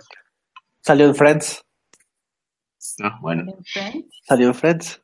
¿Qué hizo en Friends? Hacía de actor pesado, borracho. No me acuerdo de él en Friends. Sí, sale en una película con Joey. Pero obviamente no sale como él, sino sale como un actor que. Era pesado. ¿El de la Segunda Guerra? ¿No, la Primera Guerra? En una película de guerra, sí. Cuando le cortan el brazo a Phoebe. No me acuerdo. Era justo con, eh, coincidía con una de las bodas, no me acuerdo quién es. Ah, es con Phoebe, pues. ¿Sí? Sí, lo consiguió con la boda. No, él solo, con la boda de Mónica. Ah, claro, y que Joey llega tarde porque estaba con él y Sí, estaba borracho. llega vestido de... De militar. Ajá. Sí. Bueno, eso no tiene nada que ver. vimos, pero vimos Friends. Y 10 años de series no se meten más. bueno, a mí de los nominados me gusta más el- la actuación de Daniel Kaluuya. Yo no creo que vaya a ganar porque lo veo difícil. Me parece que es muy bueno inicia- en la eta- etapa haciendo como que tipo que está incómodo y que no quiere estar ahí. Y luego en la etapa final, en la parte ya de esa cólera fría y de, simplemente una mezcla de frustración e ira que tiene porque su cara está en un modo casi de piloto automático de tengo que salir de acá y, salgo y si tengo que clavarle un venado a un tipo lo hago y hace mucho con su actuación, pero eh, ya sea por el tema de que Gary Oldman ya ha tenido muchas chances y ahora le toca, o ya sea por el tema de que Daniel Lewis se va, yo creo que uno de esos dos se lleva el, el premio. Y hay un tema que creo que nosotros ninguno ha experimentado y que sí lo deben experimentar los afroamericanos en Estados Unidos, y es el hecho de, con- de tener que convivir con, con conversaciones incómodas desde Sí. que tienen uso de razón. Exacto. Y es como que no, o sea, había empezado a ver un poquito hoy día, y es como que hasta que pasaron ese link, y, y era como que no habrían pasado ni 10 minutos de película, y él ya se había enfrentado a toda una serie de situaciones, tres o cuatro, que son bastante incómodas para él, que es cuando se encuentra con el policía, Sí. y cuando conoce al papá de la novia y cuando después se encuentran con el segundo sirviente que, oh, de casualidad, resulta siendo afroamericano también. Ajá. Y le dice, ya sé qué estás pensando, ¿no? Y es, "Mm". Es que me imagino que debe ser toda una, o sea, debes tener toda una vida acostumbrado a ese tipo de situaciones incómodas, aunque él es inglés, Este es británico. es británico, Sí. no sé si es inglés, Ah, es no sé. británico y de hecho que el tema lo tienen muchísimo más resuelto que en Estados Unidos. Es diferente. Me acuerdo que incluso, no, creo que fue Samuel L. Jackson que dijo que no le gustaba mucho que fuera este, que el protagonista de Get Out fuera un actor británico. Que hubiera preferido que fuera un actor afroamericano. Que haya pasado por ese tipo de experiencia. Que puede- de, de hecho, O sea, de hecho. yendo a lo que mencionas, podría haberle servido más, pero tal vez por otro lado, el hecho de que lo haya hecho tan natural sin estar sometido a ese mismo circun- esas circunstancias, dice más de su capacidad como actor. Pero no sé, o sea, ¿qué actor Europa- joven podría haber? Ah, pero está el de Moonlight. Eh, Terrence Ross, Pero- podría como bueno, Michael B. Jordan. O sea, pero- no es que no hayan habido pero- actores afroamericanos para asumir ese rol, por Es verdad. Sí, pero o sea, yo creo que también Europa discrimina, o sea, no, no creo que, o sea, será menos la discriminación, pero igual existe. Pero, o sea, yo no estoy diciendo que no exista, siento que lo tienen muchísimo más resuelto, o sea, al menos al nivel de la media, de, de los medios, este, por ejemplo, en el Reino Unido tienen a Luther. Mm. Bueno. Que es un programa donde está protagonizado por el hombre más sexy del universo. en, Estados Unidos también tuvieron a, esta serie que protagonizaba un detective en silla de ruedas que se llama Iron no sé qué, que también es un detective Claro, súper conocida. Pero eso es antigua y la, versión moderna no duró mucho. Oye, claro, pero o sea, tienes un referente afro, afro en tu televisión, pero no quiere decir que supera el tema tampoco. O sea, yo sé, yo entiendo, ¿no? Yo entiendo por dónde va el argumento, pero no sé, ya me parece mucho Samuel criticando a Caluya. Bueno, entonces pasamos a la categoría final. Uy. Que sería director. mejor director. Está Nolan por Dunkirk, Jordan Peele por Get Out, Greta Wick por Lady Bird, Paul Thomas Anderson por Phantom Thread y Guillermo del Toro por Shape of Water. ¿Qué les parece? Bueno, no hemos visto Phantom Thread ni Shape of Water. Me cae muy bien del Toro. Eh, justo mañana en el décimo le vamos a comentar Thor Hunters, que es su serie. Del Toro me, me parece que es un tipo interesante. Visualmente hace mucho, mucho trabajo para diferenciarse y me gustaría que gane, sobre todo por, por todo eso y, sumando el hecho de que es un director latino. Pero no sé, es una película de un hombre pez que se enamora de una mujer humana, así que no sé. Las demás, las demás creo que están un poquito mejor posicionadas. Sí, algo de lo que mencionaban, justo ayer leí y ahora les paso el, el, el artículo que era sobre, estamos dispuestos a nominar a Mejor Dirección y a Mejor Película una historia acerca de un hombre pez que se enamora de una mujer sorda y no acerca de una mujer pobre sobre hablando sobre de Florida Project. Por Sean Baker, ¿no? Que es el director. Y que además él tiene, al parecer es el estilo de dirección que tiene, porque él retrata más este, historias de personas que tienen pocos recursos. Claro, por Tangerine, que también era acerca de una prostituta.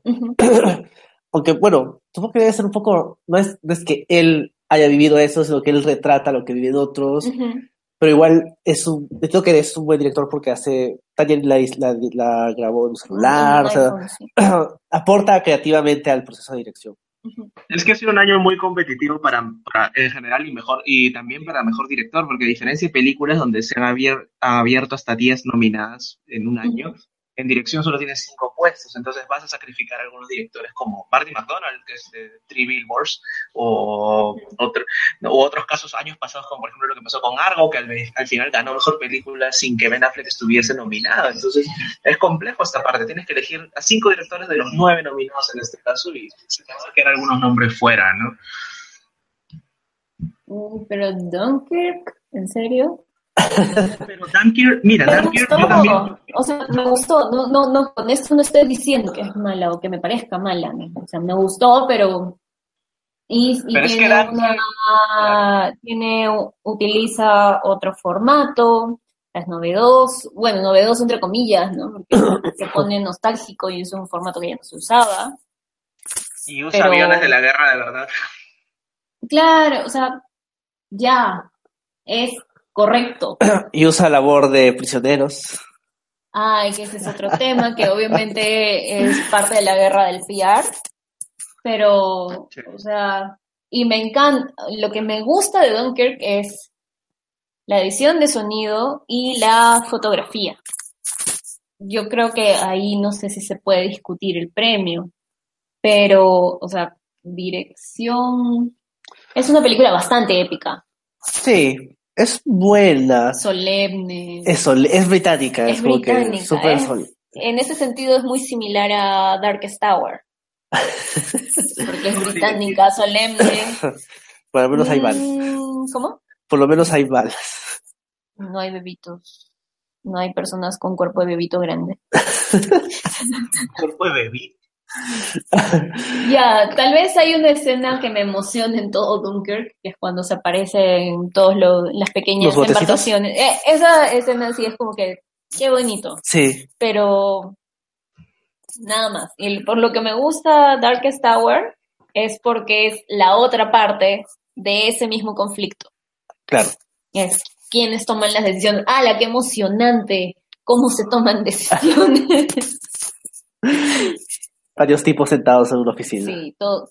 Hartos hombres blancos este, decidiendo el futuro de, un, de una nación. Emocionante.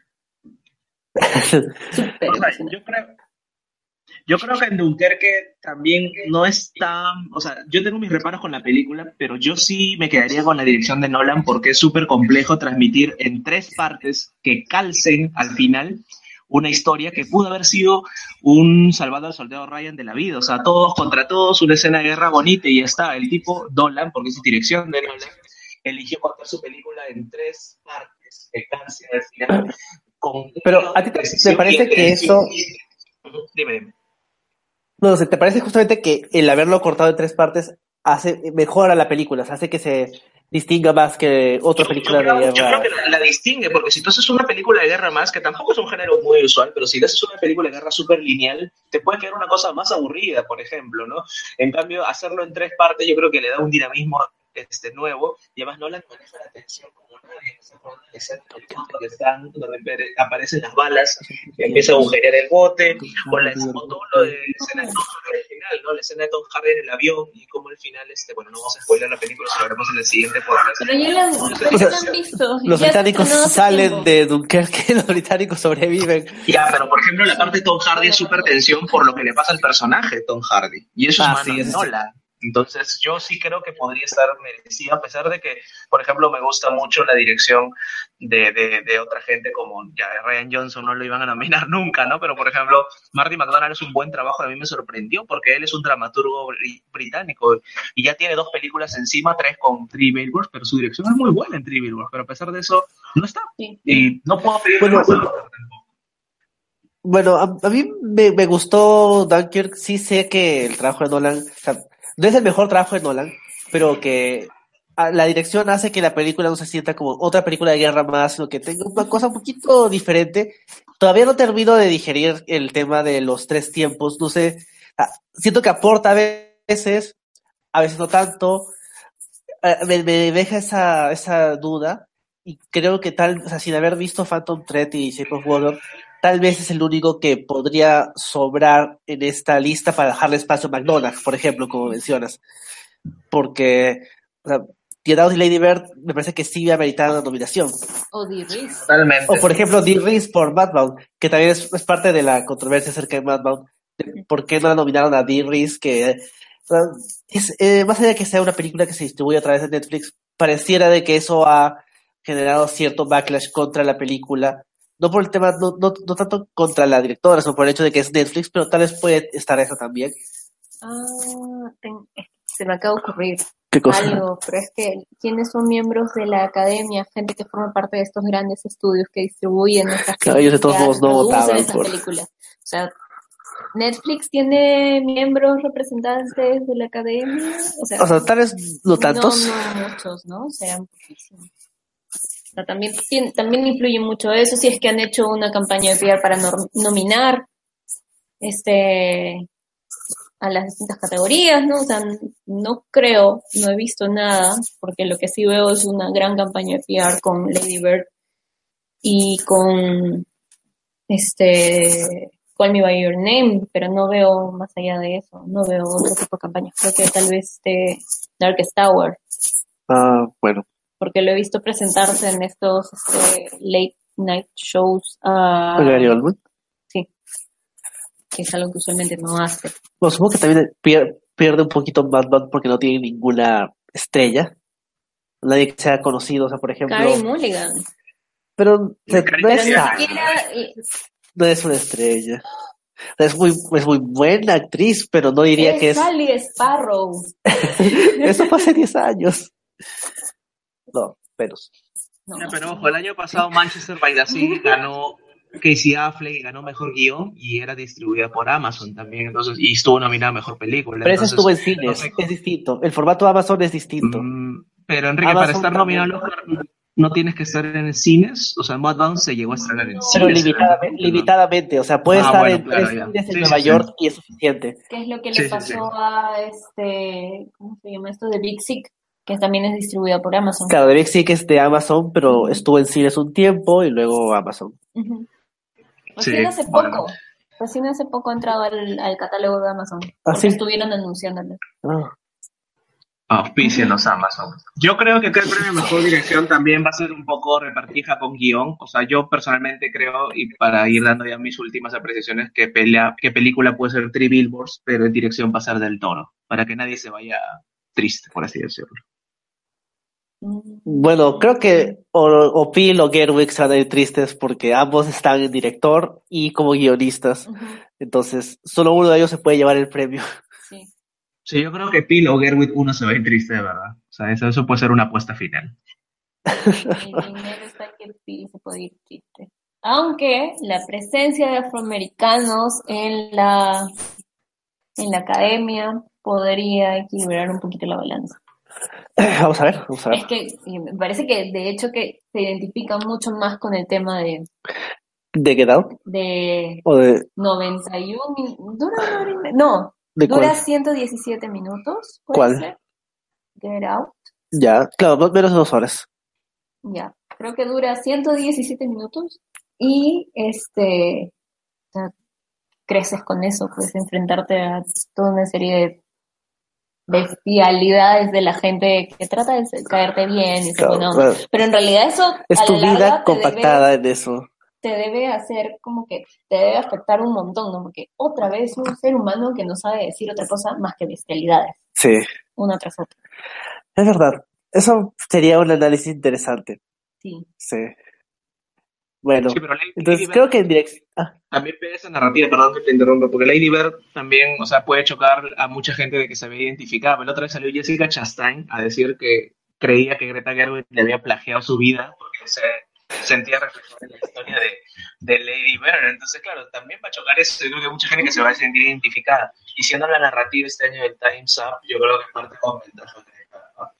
Ah, sí, también. Puede ser, aunque en este caso Lady Bird no tiene tanto esos temas, sino es más una historia de coming of age. Y como dices, tal vez el, un lado se va por Lady Bird, un lado se va por Get Out, y terminan como que partiendo el voto y gana por Thomas Anderson. Sorpresa. El outsider. bueno, no sé, ¿algo más que quieras decir acerca de mejor dirección?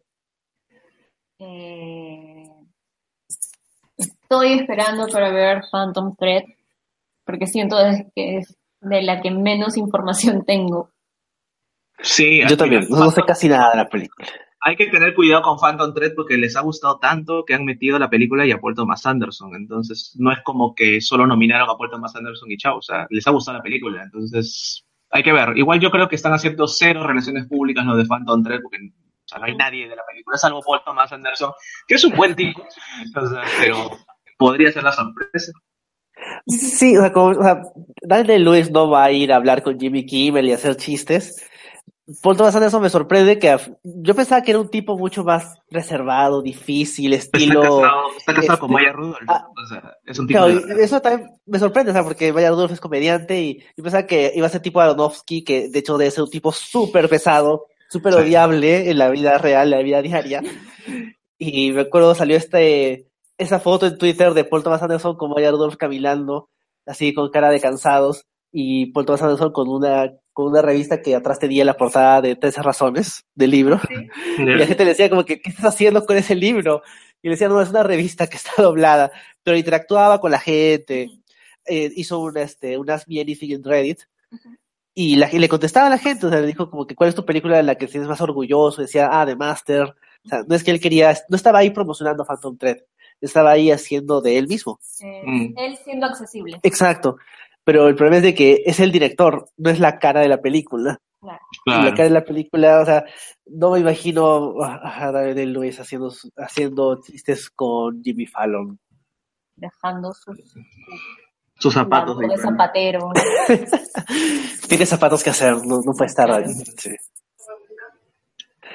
Bueno, ¿algo más que quieran comentar antes de leer las categorías, la, las nominadas a mejor película? No. No, no. Bueno, en la siguiente edición de los, de los Oscars Mataron al Stream comentaremos las nueve nominadas a mejor película, con By Your Name, Darkest Tower, Dunkirk, Get Out, Lady Bird, Phantom Thread, The Post, The Shape of Water y Three Billboards Outside Ebbing, Missouri. Vamos a hablar de cada una de ellas. Probablemente vaya a haber más conflicto que ahora. Sí. Ahí sí, Civil War. Civil War total. Ahí diremos cuál es, cuál es la, nuestra favorita mejor película y fácil repasamos, daremos nuestro veredicto final acerca de cuál creemos que merece las demás categorías rápidamente. Pero el debate va a centrarse sobre mejor película. Con spoilers, obviamente. Ah, sí, con spoilers. O sea, vean las películas, uh, ojalá estén la mayoría, en el, la mayoría de ellas en el cine, ojalá. Ah, ah no, bueno. no vamos a hablar de todas. Ah, no, sí, parece entonces posiblemente sí podamos hablar de todas de estas dos. No. Ah. La 15 de febrero, sí llegamos. Para sí. 18 de febrero, creo que no. No van a estar estrenadas las dos que nos faltan. bueno, bueno acá. Que en Perú nunca se va a estrenar, pero bueno. Sí se va a estrenar. Con fe. Hasta que yo lo vea ahí en la marquesina no le creo nada. Ya ha pasado. Saludos a las distribuidoras. No. Bueno, este, eso ha sido todo por esta primera edición de los Oscars Mataron al Stream. Ha sido muy divertido conversar de las nominadas al Oscar con ustedes, amigos. Vamos a volver todavía de acá a tres semanas.